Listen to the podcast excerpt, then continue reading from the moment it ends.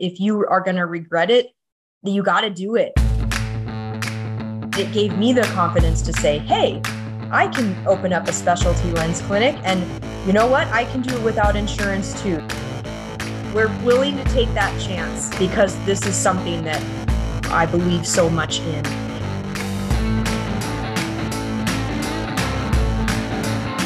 Hi, and welcome to the Dare to Be Different podcast. My name is Nick Despotitis, and I've committed to interviewing who I view as the movers and shakers in our profession. Today, I have the pleasure of interviewing my colleague and friend, Stephanie Wu. I met Stephanie a few years ago when she was considering changing her mode of practice. And from that day, she's taken our conversation and really flew with it. So without further ado, Stephanie, I really want to thank you for coming on today's podcast. Oh, thanks, Nick. And yes, I do remember that conversation, and I'll be talking about that on this podcast. That's great. Well, let's start. When I met you, correct me if I'm wrong, you were practicing in Arizona? Yes. So I owned three practices, two of which were in Arizona. One was in California. Wow. And how did you end up in that area? Why don't you back up a little bit? How did you end up owning three practices, right out of school? Give me a little background. Sure. So after I completed my cornea contact lens residency, I had to move back to Arizona because I was on something called a WICHE scholarship, which is this educational grant that the state will pay for a part of your tuition, but the stipulation is you have to go back to your home state for 4 years to practice. Okay. So I knew I had to go to Arizona, and I guess I could have gone with Tucson or Phoenix as bigger cities so that I could maybe elaborate more on my specialty lens focus, which I really enjoyed, but it just really made more sense for me to go back home in a small town called Lake Havasu, about 50,000 people. And I actually started working for my childhood optometrist. Wow. Wow. And how long did that last? Or did you end up buying that practice? You know, how did that transition? Yeah. So he had owned the three practices for like about 20, 25 years. And he took me on as an associate. And within like the first year, I knew that I wanted to become a partner. Just, I have a very entrepreneurial spirit and leadership qualities that, good and bad traits, I guess. Sure.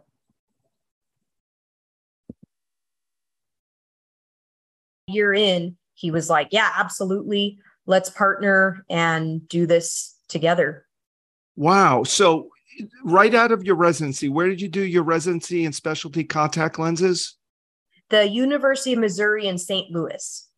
And then you went back home to Arizona, to your home community, and you started practicing with your optometrist. Exactly. And within a year, you say, I want to be part of this. Yes. And he said, yes. He welcomed you in. I guess, was he older, I'm assuming? Since he was your childhood optometrist and really welcomed your energy and your entrepreneurial spirit? Yes. You know, he was still innovative with, I mean, he is one of the hardest working doctors I've ever met, but there's a bit of an age gap between us. And I just think that he has so many things that he can bring to the table. I have things that I could bring to the table. So it just seemed like a very synergistic relationship. And I think that was why our business was really successful. So he said, yes, come on in. He was the one originally that owned the two practices in Arizona and the third in California. Correct. And how long did it take you to become a partner? You know, was it a 5-year transition? What was the process on that? Yeah, I think we didn't really know what we were doing, and we didn't hire any consultants or lawyers to help us. So that was our mistake. We were just kind of like doing it how we thought was best. Sure. So it took probably like 3 years to totally get bought in 50%. We were trying to do it some other ways the first year, and then that just wasn't moving fast enough. So we just decided, forget it. Let me just get a loan for the rest of it, and then we can just be done.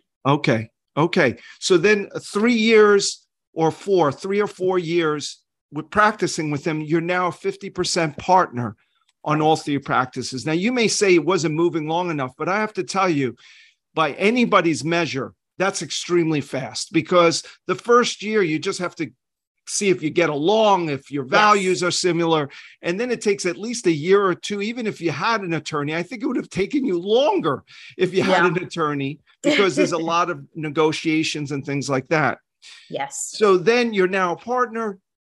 Now, what did you do? Did you start bringing in specialty contact lenses? Tell me a little bit about that. Yeah. So we didn't do any specialty lenses. My partner didn't like doing gas permeable lenses or any sort of crazy corneas. I think he just referred out to some doctors in like Phoenix. Okay. But with being a small town, Phoenix is about 3.5 hours away. So that really leaves like a big need for people that maybe can't afford to travel or don't want to travel. Yeah. So we started implementing specialty lenses right away. And I kind of took your approach, because I remember listening to you on a prior webinar, and you said that the way you did things is, okay, you decided you wanted to do myopia management, or I think it was ortho-K specifically that you were doing. Right. So you said, okay, well, I'm seeing all these regular patients and glasses, exams, all this stuff, but I'm going to commit to every Tuesday morning from 8 to 10 a.m. or whatever your example was. This is going to be only for orthokeratology. That's right. That's right. I remember that. So I said, well, heck, I'm going to do that. If it worked for Nick, let me just try it. So I did that. So Tuesday morning from like 10 to noon, it was blocked off only for specialty contact lens patients. Okay. So that's how it all got started. And just like you, it snowballs, right? So you get busier and you say, oh, okay. So instead of 8 to 10 a.m., or 10 to noon, now I can do all day Tuesday. And that's specialty lens days, Tuesdays. And then that snowballs into Thursdays. And so it just kind of gains traction the longer and longer you're practicing. Yeah. You say snowball. It doesn't snowball. It kind of like goes along and then it slows down. I don't know if that happened with you. And all of a sudden you're just when you think you got a handle on this, you don't have any consults or anything like that. So your enthusiasm clearly kept you going, because I know from experiencing nothing snowballs easily. You know, you have to keep pushing the snowball down the mountain, so to speak. So was your partner upset now because you have 3 practices? You closed out Tuesday morning. That means you're not doing primary care and doing regular exams, I'm assuming. Or was he supportive of you and said, this is great? Give me a little bit about the dynamics between you and him at this point. Yeah. So I think that he was very supportive of it from day one. He knew that there was a huge need for specialty lens patients. And if we did this long enough, we would build up a large clientele. So I think he saw the future and it was promising. But I know, of course, if he's paying me for 2 hours and I'm not bringing in any money, what's that, the repercussions on him as a business owner. Right. So what I pitched was, okay, if for some reason there's no consults or any specialty lens patients during this time, I will use that time to either market, I will cold call doctors, I will set up things on the website, I will make myself usable so I'm not just sitting around twiddling my thumbs. Right. I'm going to do something that is going to benefit the practice so that you don't feel like you're paying me to sit around for 2 hours. That is huge what you just said, because I was afraid you were going to say you promised him if it's not filled up, I'll put exams in there. And that's our gut instinct, right? It's like, you know, I have 2 hours allotted. If you see, you know, an exam every half hour, that's at least 4 exams and it's lost income. And that's a mistake I think many of us make, is that you put leverage on yourself saying, if it's empty, there's pain there. And I'm going to fill this up. I'm going to knock on some doors. Like you said, I'm going to work on brochures or marketing, but I am going to keep busy. I'm just not going to sit there and wait. So that's tremendous. Yeah. So let's go further now. Now you're, how many, you're 5 years together or so, give or take? Yep. So we were partners for about, I would say, 6 years in total. And that's when I had the concept of developing a specialty lens clinic, which of course we can get into. Okay. So now you're 6 years together. I'm guessing now you're hitting an inflection point, right? You're like, I can own these 3. Yep. And open up a specialty practice. I can own these three and just do what I'm doing Tuesday, Thursday, maybe hire someone to see primary care. Or I remember you coming to me, and that's how we met, actually. Yep. Is you sent me an email, Nick, can we talk? And I said, sure. And you said, listen, you know, I'm Stephanie Wu. I've heard about you. Certainly I heard about you and your passion for scleral and dry eye and things like that. And you were thinking at the time of opening a specialty practice separate from your other three practices. So why don't you take us from there? You're about 6 years now into this three practices, and you're thinking already, your entrepreneurial brain is going, I'm thinking I want to do this more, correct? Yes. Yeah, so it kind of started off as, all right, do I see myself doing this exact schedule in 5 years?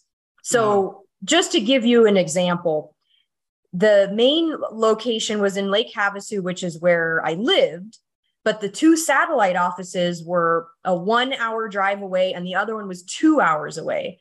So I was waking up around 5 a.m., and then driving so that I could get to the California office on time, see patients, get back home. And I wouldn't get home with the time change sometimes until 8 o'clock at night. Wow. So, and I'd been doing that for like, at this point, it had been about 8-9 years doing that drive back and forth and back and forth. And so I had a lot of energy. And of course I was just doing it. And I loved seeing the patients and I loved all the staff. But I just thought, is there a better way? And so I actually just really took some time to think, okay, what would be my ideal day?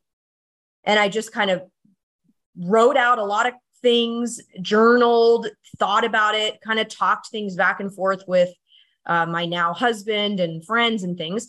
And I'm like, all right, if I had the dream day, it would be all specialty lens patients. I would not be seeing primary care. I wouldn't be doing anything with glasses. I wouldn't be doing post-ops and managing glaucoma, all the things that I was doing. So that's where I kind of got this idea of, well, maybe we can open up a practice that's purely specialty lenses. And then, of course, you know, there was a lot of stuff going involved in like where and why, which we can always get into. But anyway, I thought Las Vegas, we had a huge opportunity because no one in Nevada was practicing specialty lenses at a really high level. And that's when I called you because I'm like, oh, I have this idea. Right. I could keep doing these three things and I can open this specialty lens practice. I can go back and forth. And I remember you like to do video calls and which is unique. Most people are like, yeah, just call me on the phone at this date and time. But you're like, no, I want to see you and talk to you. And I remember I was in my car in a Walmart parking lot during my lunch break. and I don't remember. Yes. And then you were like, all right, well, you've got these three practices. You're driving a tremendous amount to all of these. And Las Vegas is 2.5 hours away additional from where I was living. Right. And you're just like, it's just not going to happen. If you can't just add this on, it's going to get diluted. You're not going to be able to give the attention and care that a practice like this needs. And boy, were you right. Wow.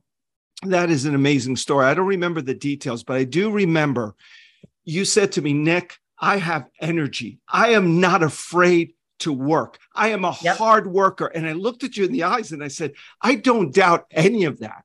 But I don't doubt any of that. I mean, you were coming through the screen, your passion. But I said, really, you're not only diluting your specialty, but you're diluting your personal life. And I remember we talked about briefly, and it was really treading water because we didn't know one another. It's the first time we've actually spoken. And I said, you know, this may work short term, but you're going to drive yourself crazy. And basically we talked a little bit about values in life, things like that, hung up the phone, really, or the video call. And I've never heard again. So I'm thinking, like most people, you decided not to make a decision. You know, that's most people. You know, indecision is a decision. You decided not to decide. And unfortunately, that happens because I really do like helping people. But unfortunately, some people can't help themselves. That's the bottom line. So when all of a sudden I see one day and I rarely go on this site, is you so proudly showing your beautiful office in Las Vegas. And I said, son of a gun, she did it. And it's beautiful. It was just beautiful. I said, how did she do it? And I was wondering, I wonder if she has the other three practices, because really at the time, we didn't have a friendship at that time. So sure. I just kind of like admired your courage to open up cold, because you, if I'm correct, you had no patients in Las Vegas. You told me, Nick, no, I don't have any holdings, but there's a huge market out there. Yeah. So why exactly. Now bring us, you've made a decision. I'm going to do this. What transpired? Did you keep the other three practices? Did you sell them? What was the next step? Yeah. So after thinking many months, and it wasn't just an overnight decision. This is something I thought very long and hard and did a lot of research, talked to a lot of friends to come to this decision. And when somebody asks me like, well, how did you get the courage to just say like, okay, I want to open up this specialty lens only practice cold with no patients, and you're not taking any insurance. I mean, that's like the scariest thing that an eye doctor can do. 100%. For any doctor. But here's what I remember thinking. And I remember talking to my husband. We had read a book from Kyle Cease called The Illusion of Money. It's a really good book. It's easy to read, but he talks about, the concept of money and why people are scared of it and why people are scared of losing it. And at the end, he kind of talks about at the end of your life, are you going to have something that you wish you would have done, but you just didn't do for a variety of reasons, money usually being involved. And I thought to myself, gosh, let's just say in 5 years, I found out someone else had opened a specialty lens practice in Nevada. Right. I would be kicking myself in the foot and saying that should have been me. Right. So that's one of the concepts. So I talked to my husband and I said, all right, if we take everything and put it into this practice idea and concept, are we willing for it to fail in the way that we would have to basically live in a 1-bedroom apartment with our 2 dogs? And we looked at each other and we're like, yes. Wow. So if you get to that point in your head where you are willing to sacrifice everything and it just doesn't matter, and you're willing to live in an apartment with, with your dogs and whatever, and and lucky for us, we don't have kids at this point. So I'm not like responsible for other mouths to feed. But when we just looked at each other and said, yeah, we're willing to take that chance because this is something that I believe so much in. And that's kind of where I got the last step of courage to say, all right, I'm doing it. Wow. So really you played in your mind the worst case scenario.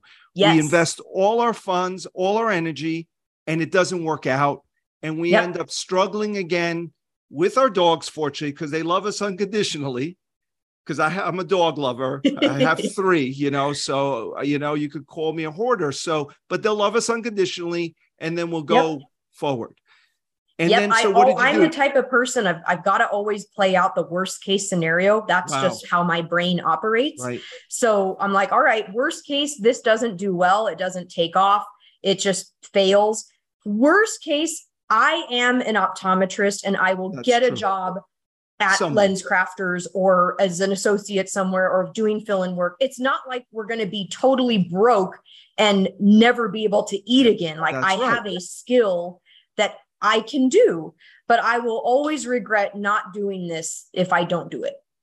That is huge. If the audience doesn't get a lot out of that, really, that's worth so much right there, because you visualize your success, and you also visualize your regret. You said, if I don't do this, I will regret it. And let me tell you something I've learned. I've said it in previous episodes, but it's worth repeating. I have learned that we can digest a lot of emotions. For example, success. We've had so many successes in our lives, and then they fade. You kind of like, you can't hold on to them, they fade. You can even digest failures, because if you're going to be successful, you're going to fail a lot, and they don't hurt as much as time goes on. But the one thing I have found and read, like you, is we can't digest regret. You always look back and say, I should have done it. And even me, I look back 40 years ago and I said, I should have had the courage to take action, and I didn't. And it haunts me 40, sometimes 50 years later. It's imaginable. Yeah. So somehow you knew, listen, I'm going to regret this. So I'm going to come back to the present and I'm going to do something about it. Okay. So at this point, how many years ago did you open your practice in Las Vegas? So we opened the very last weekend, January 2020. And then, as you know, had to close for probably like 4 months until we could reopen again, because that's when people were going out again. So not only is this like the most risky type of business to open, but then it's like we couldn't even do anything because we had to close. This is an incredible story. And a coincidence or not, I've interviewed just a few friends and people I respect. One was my friend Jonathan Cho. He opened his practice January 2020, totally focused on orthokeratology, no insurance. I interviewed my good friend Mikey D'Angelo, who opened up a VT-only practice like 2019 to 2020. And again, open cold, minimal insurances, just doing vision therapy, no dispensary. I'm assuming you don't have a dispensary in your current practice, correct? Correct. So now you open 2020, you have to close. What's going on in your mind? Are you scared to death? Are you regretting your decision? Where's your mind? Gosh, I mean, there were so many emotions. Sure. I remember we were in Hawaii for my sister's wedding in March, and that's when we got the information that Las Vegas was shutting down. Wow. So we're like, oh my God, it was hard to get a flight back because all the flights that were coming into Hawaii were canceled. Oh so we're like, oh my God, what if we don't even get back home? So that was the start of it. And we're like panicking. And I'm like, okay, the good news is, and I'm always looking on the bright side of things. So I'm like, okay, the good news is I have no employees besides myself and my husband. So I didn't have to furlough anybody, like all of my friends. I mean, that is awful that people had to go through that. Then, I was just thinking, well, at least this will give us more time to, work out some of the kinks if there's anything that we could be doing. So we just fine-tuned some of the patient contracts, business cards, dealt with some of the licensing with the state board. I mean, some of these things that you don't really know will happen until you're a business owner. Right. So we were trying to use that time very wisely, but yeah, it was really scary. I'm like, oh God, we had to close. We didn't even really get to open. Hopefully we'll just be able to open and I'll hit the ground running again. But also that was difficult because people weren't allowing visitors into their office. That's right. So it was a bit challenging, but we figured out, at least as many tactics as we could to try to get the word out. Wow. I didn't know any of this. Yeah. So it's really incredible. So now it is about, I'm going to say we're somewhere in the summer of 2020, you reopen, but you don't have a big patient base. You have no patient base to really open up on. And what do you do? Are you going to referral sources? Are you, when you could visit these people with masks, I can't even imagine, did you start visiting people? Yeah. So whenever we were allowed to visit, then I would set up a meeting with the doctor. And instead of just popping in like I was before, I would have to call and make an appointment with them. Yep. And then if they were allowing people in the office, I would come by, bring some donuts and some information about my practice, and then just introduce myself and let them know who I was, what our practice was all about. And then I also wanted to get to know them too, to find out what kind of patients they see, so that, because since I don't do primary care and I don't have an optical, I have to send patients out for these types of things. Right, so Yeah. So I was able to do as much as I could. Some people weren't allowing people at all. So I would just have to have phone calls with them. You just have to adapt with the times and just do the best you can. Were you afraid? I don't know. It must have taken so much courage to pick up the phone and say, hey, Dr. D, my name is Dr. Stephanie Wu. I'm opening a specialty practice. Can I visit? I'm going to say, no. Are you kidding me? I'm barely surviving here, Dr. Wu. And I'm sure you felt at times like salesy, or what kept you going? Did you have that, or you just have the confidence where you can pick up the phone and call ODs and MDs and introduce yourself? Were you a little apprehensive about doing that, or you don't have that? Yeah, I would say that most doctors will not take that step to call potential referrals. They don't take that extra step to go physically visit the practice and introduce themselves, and that, I think, really makes people stand out compared to the people that won't take that extra step. So I guess, of course, I was apprehensive, and it does sound salesy, and it does, like, they don't know me from Adam. So it's like, they're treating you like a sales rep, I'm sure, at times. And it really is humiliating at times. I'm sure of it because I've done it, and it really builds character. But at the moment you feel like poops, you go back in your car. And you're like, oh, boy. When you get a win, there's nothing better. But when someone shuns you or makes you feel small, for lack of a better word, there's no worse feeling. I agree. I mean, you have to have a thick skin and a mentality that when you're going in, that it's just, you just have to do it. And if somebody, like you said, shuns you or doesn't allow you to talk to the doctor, or they don't want to see you, you just have to move on and just, you can't dwell on it, because that's not going to get you anywhere. Absolutely. Absolutely. That is really an amazing point. It really is. And you said it, a lot of us are not willing to go visit and suck it up. Now, did you sell your practices, the other three, or did you were getting residual income from them? No. So to open up this one, and my partner was at a time where he was wanting to retire in the next couple of years anyway. So it was a really good point for us to sell.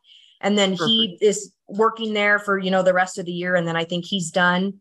And then for me, we negotiated it that I would come back once or twice a month to see specialty lens patients only, to just kind of help with the transition. So it worked out, I think, good for everybody. Okay, very good. So now you're let's go to 2021. You're January 2021. You're a year in practice, but it's been a hell of a year.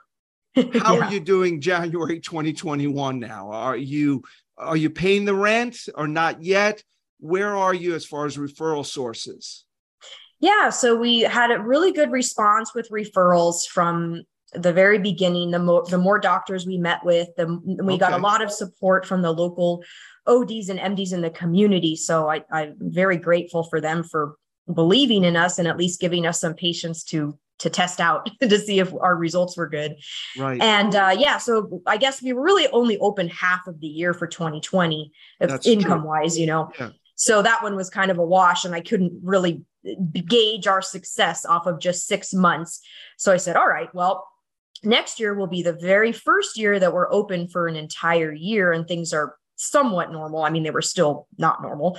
Absolutely not.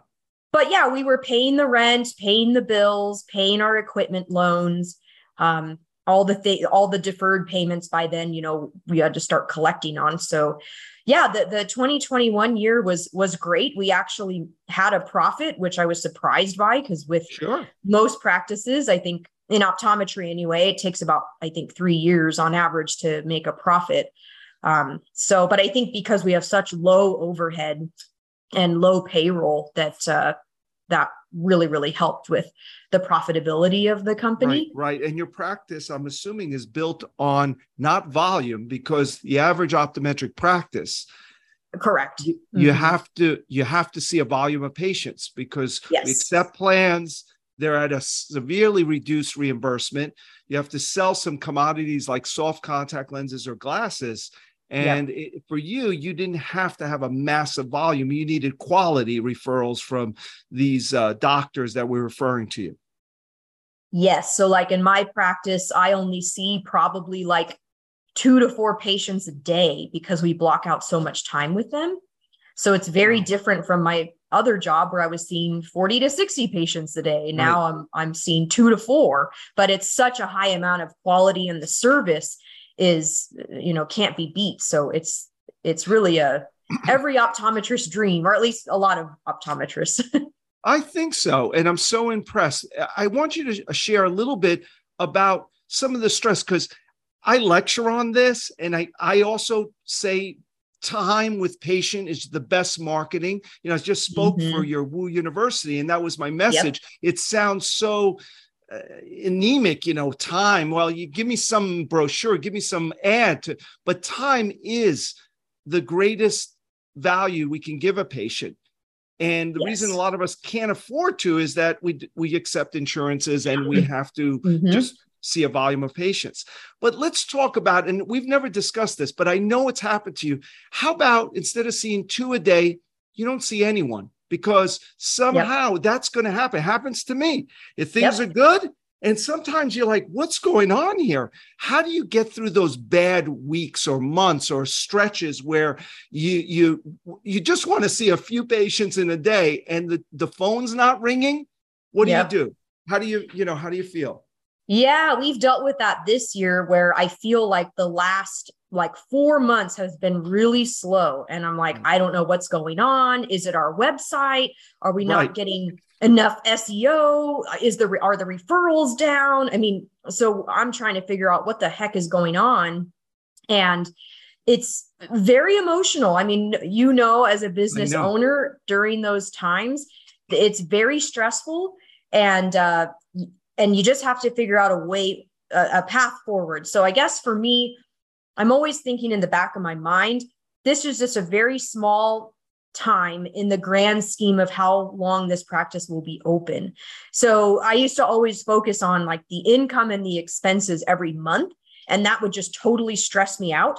And so my husband was like, maybe you should look at it as on a quarterly basis instead of like always looking at it and okay, this month didn't do as well as last month. And now you're all stressed out and trying to figure out what the problem is. Right. And so, yeah, it takes a thick skin and a lot of mental courage to just say, you know what, and you got to believe in yourself and know that you're doing the right thing. And you have to believe in your practice. And even when I have no patients coming in the door and I have no one on the schedule, I know in my mind that the service we're providing for these patients and the quality of care, you know, they're the only patient in the entire office when they're with us. They get 2 hours with the doctor. You know, they don't, that's not service you get really at any other medical facility. So I'm like, anywhere. I know that there's patients out there that want this type of service. I mean, myself included, I'd be willing to spend more to have high quality time with a doctor that has incredible equipment, that's very experienced and spends a lot of time with me. So I'm like, I know that there has to be patients out there. And we just kind of just keep trying to do what we know works, try new things for marketing. And, you know, you just got to hang in there, I guess. Yeah, I'm going to give you some perspective because I'm in awe of what you're saying. Our philosophies are very similar, but I've been doing this a lot longer than you. The bad news is, even for me, 30 years into this, I hit those dry spells. And I always question, what am I doing wrong? Like you said, it's something. But the flip side of that is twofold. Your husband is right. You can't look at this day by day. You look at it in the big picture of things. And number two is, I think we both feel, at least I'm in control. Then I'll go back out and knock on a few doors and say, hey, don't forget about me, because we do. Referral sources, they forget about us and say, you know, we haven't spoken in a while. How did you survive the pandemic? And all of a sudden, at least your fate is under your control. Instead of sitting here and having the frame rep say, well, Dr. Wu, everybody's slow, you know, or August is slow, or I went to Dr. D's office, he's slow, so it's okay for you to be slow. That doesn't make us feel better. Right. The good news is, the practice you're developing now, it's like investing. You know, if you dividend reinvest and you don't look at the market, it's up today, it's down today, it's really down, it's bear, it's bull, and you just continually invest over the long term, you develop tremendous wealth. And the same thing is with practice, is that if you keep on withstanding the dry spells and really pushing through the good times and expanding, in a few years, you know, just a short years, you'll say, okay, I have a great handle on this. And the key is also, I think, is that your resilience. You know, I don't think it's the loss of money. You know, when you said you visualize the loss of money, I think what people visualize is failure. And you must, you know, it's like, I'll be embarrassed. You know, I'm a speaker. I'm respected in the field. You know, I'm this superstar in this field of scleral lenses. I opened up my practice and I flop. And I got to tell everybody my practice closed. That is probably worse than losing money and living with your dogs, you know? Yeah. So did you have that? Did you have that fear of rejection or failure when you did all this? Yeah. I mean, that went through my head, like, okay, if I try this and it just like, I do it for a couple years and it's just, you know, not working out, no matter how much I'm investing in time and just all these different marketing strategies, just not working at all. That's going to be totally humiliating. You know, I'm trying to educate people on scleral lenses and claim that I'm one of the best in the nation. And I can't even keep a scleral lens practice alive. But, you know, I think you have to just, going back to the whole concept of if you are going to regret it, you got to do it. And I don't think that my colleagues or people that are my good friends in the scleral lens industry, I don't think anybody would make me feel bad about failing. You know, they would, I mean, a lot of them are like, oh God, you've got more guts than I do. So I think you're 100% right. But you know what? We're our worst enemy. It's really, you know, it's what you would talk to yourself, at least for me, is like, Nick, you screwed up. You couldn't do it. Just like you said. So sometimes we're our own worst enemies. You're right. Your colleagues who really respect you would support you. Yeah. There's nothing wrong with failure. As a matter of fact, it's part of success. If you're not failing, then you're not going to succeed. Bottom line. Like that picture that says what success really looks like. And it's like a roll, you know, that little curly, that little like scribble, like a first grader did it, but you visualize success as linear. And it's not, it's not. So let's move on to Wu University. Cause that's when you and I reconnected and I'm just in awe. I've spoken for your university twice. The first time I was really impressed by the orchestration. I didn't have to worry about anything. And I had people really, you know, I speak a lot and things unfortunately don't work as smoothly. That was the first time. And it was such a pleasure to speak for you and get really good feedback. And then I did it again most recently. And that's why you were kind enough to come onto the podcast.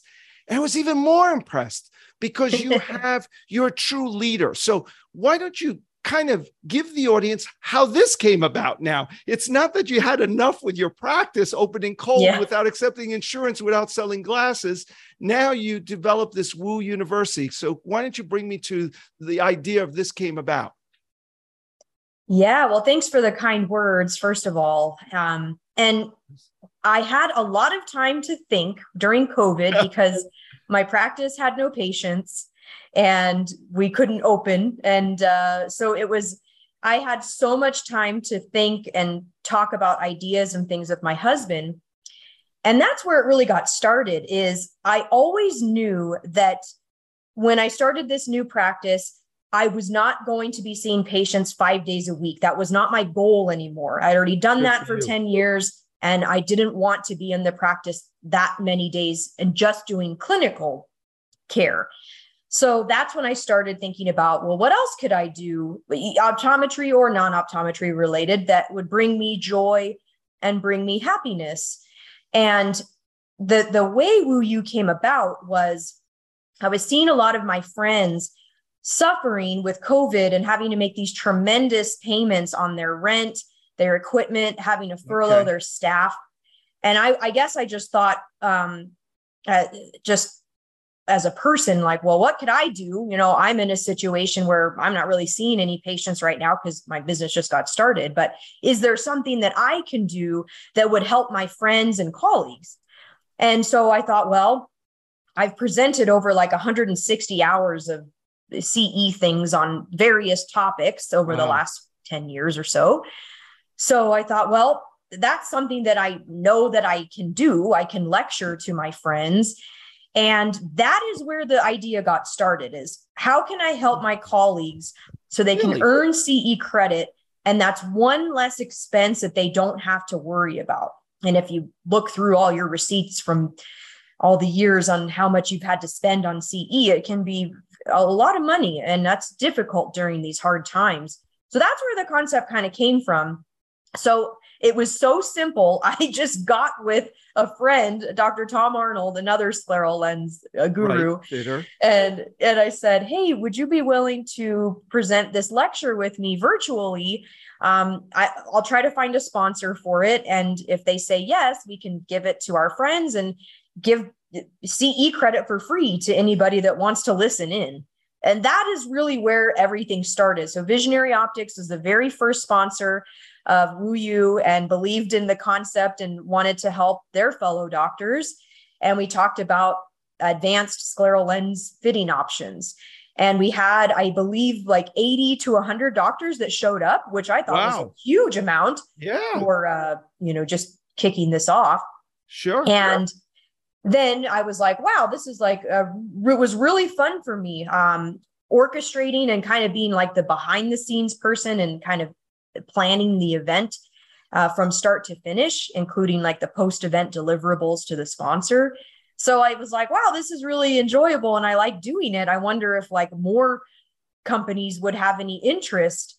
And that's where WUU, it really did snowball. It went from just this tiny little thing. And the next sponsor was Glaucos, and I got together with them, and they have such a strong education for keratoconus. And I was like, oh, people love keratoconus. Let's come up with a 3-part series that's going to be super educational and informative. And I think that one had like 400 people show up. Wow. So and it went from during the pandemic, 2020.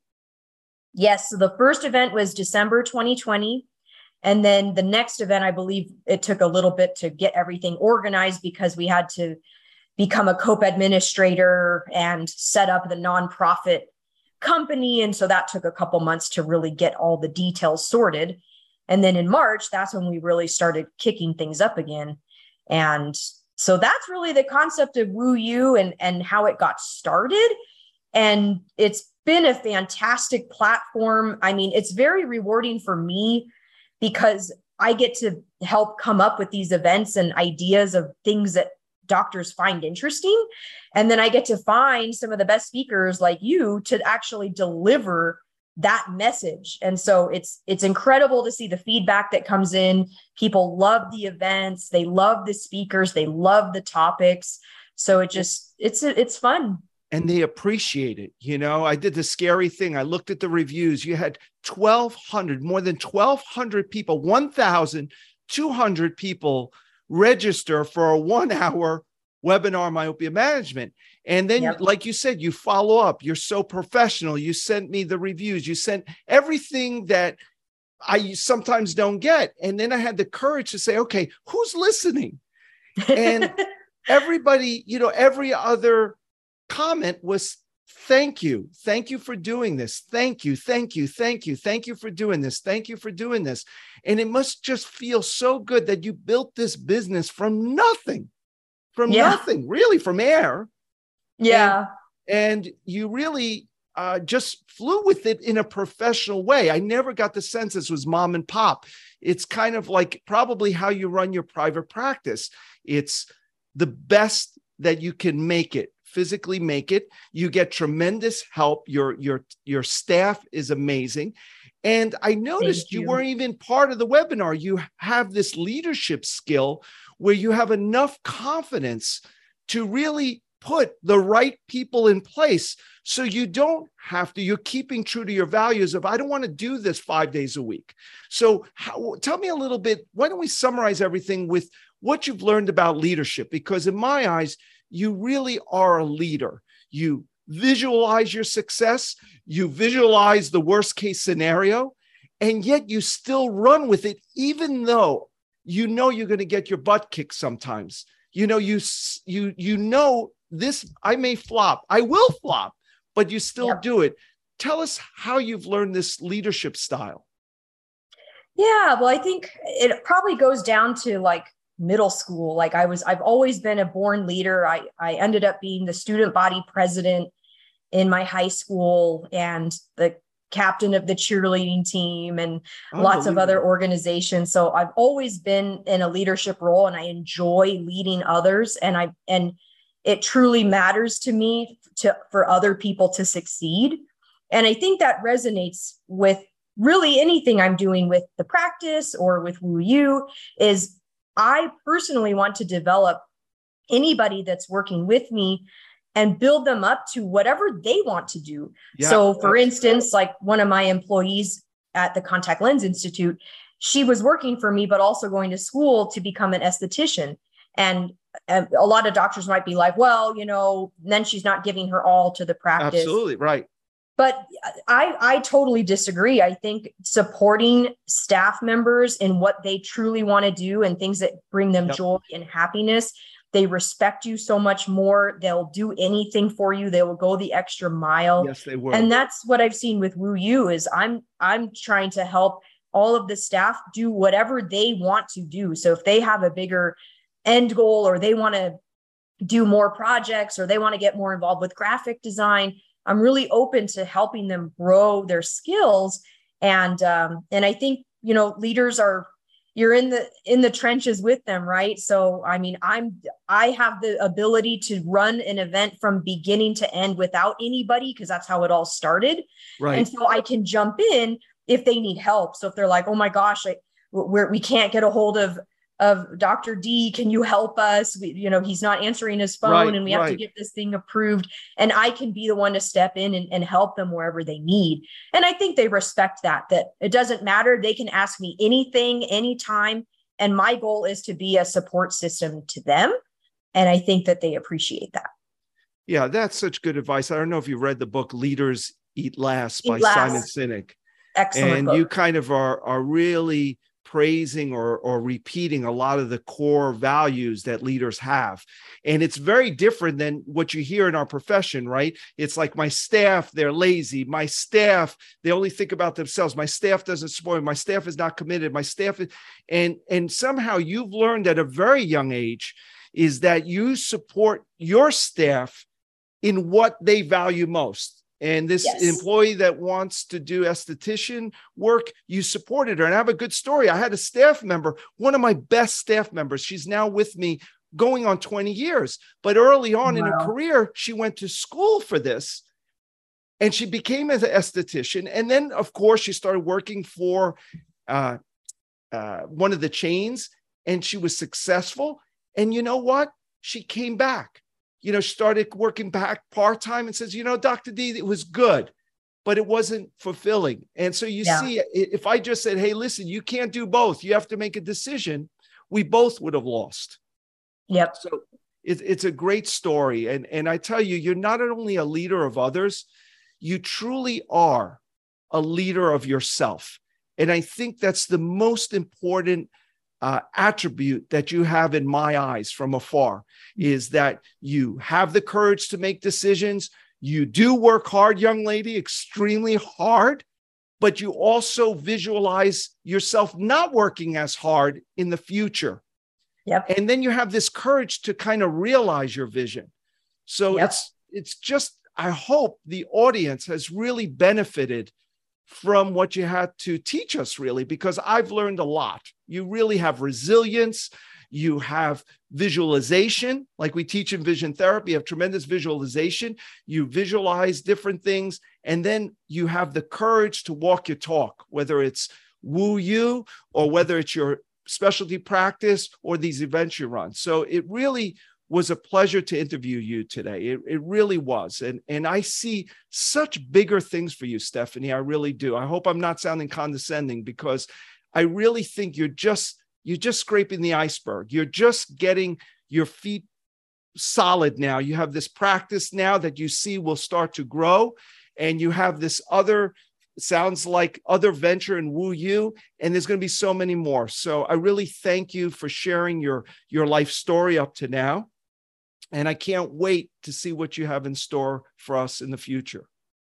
Well, thanks, Nick. It was a pleasure to chat with you today. And, you know, I've got to say that you have been a true inspiration to me. You're one of the first people that I thought of when I was coming up with this concept of opening my specialty lens practice. I remember learning from you years ago at Vision by Design, and you telling the audience, hey, this, you don't have to take insurance. You know, that's not, no one's holding a gun to your head and saying, this is what you have to do. And that was so incredibly inspiring that it gave me the confidence to say, hey, I can open up a specialty lens clinic, and you know what? I can do it without insurance too. So thanks for being an inspiration to so many eye doctors and sharing your experiences as well. Well, thank you. Thank you for saying that. It means a lot to me. It really does. So listen, my tagline for my workshop, it's your life, your practice, your way, and you embody that. So Stephanie, thank you so much. Everyone, you've been listening to Dare to Be Different. Until next time, have a great day. Thank you.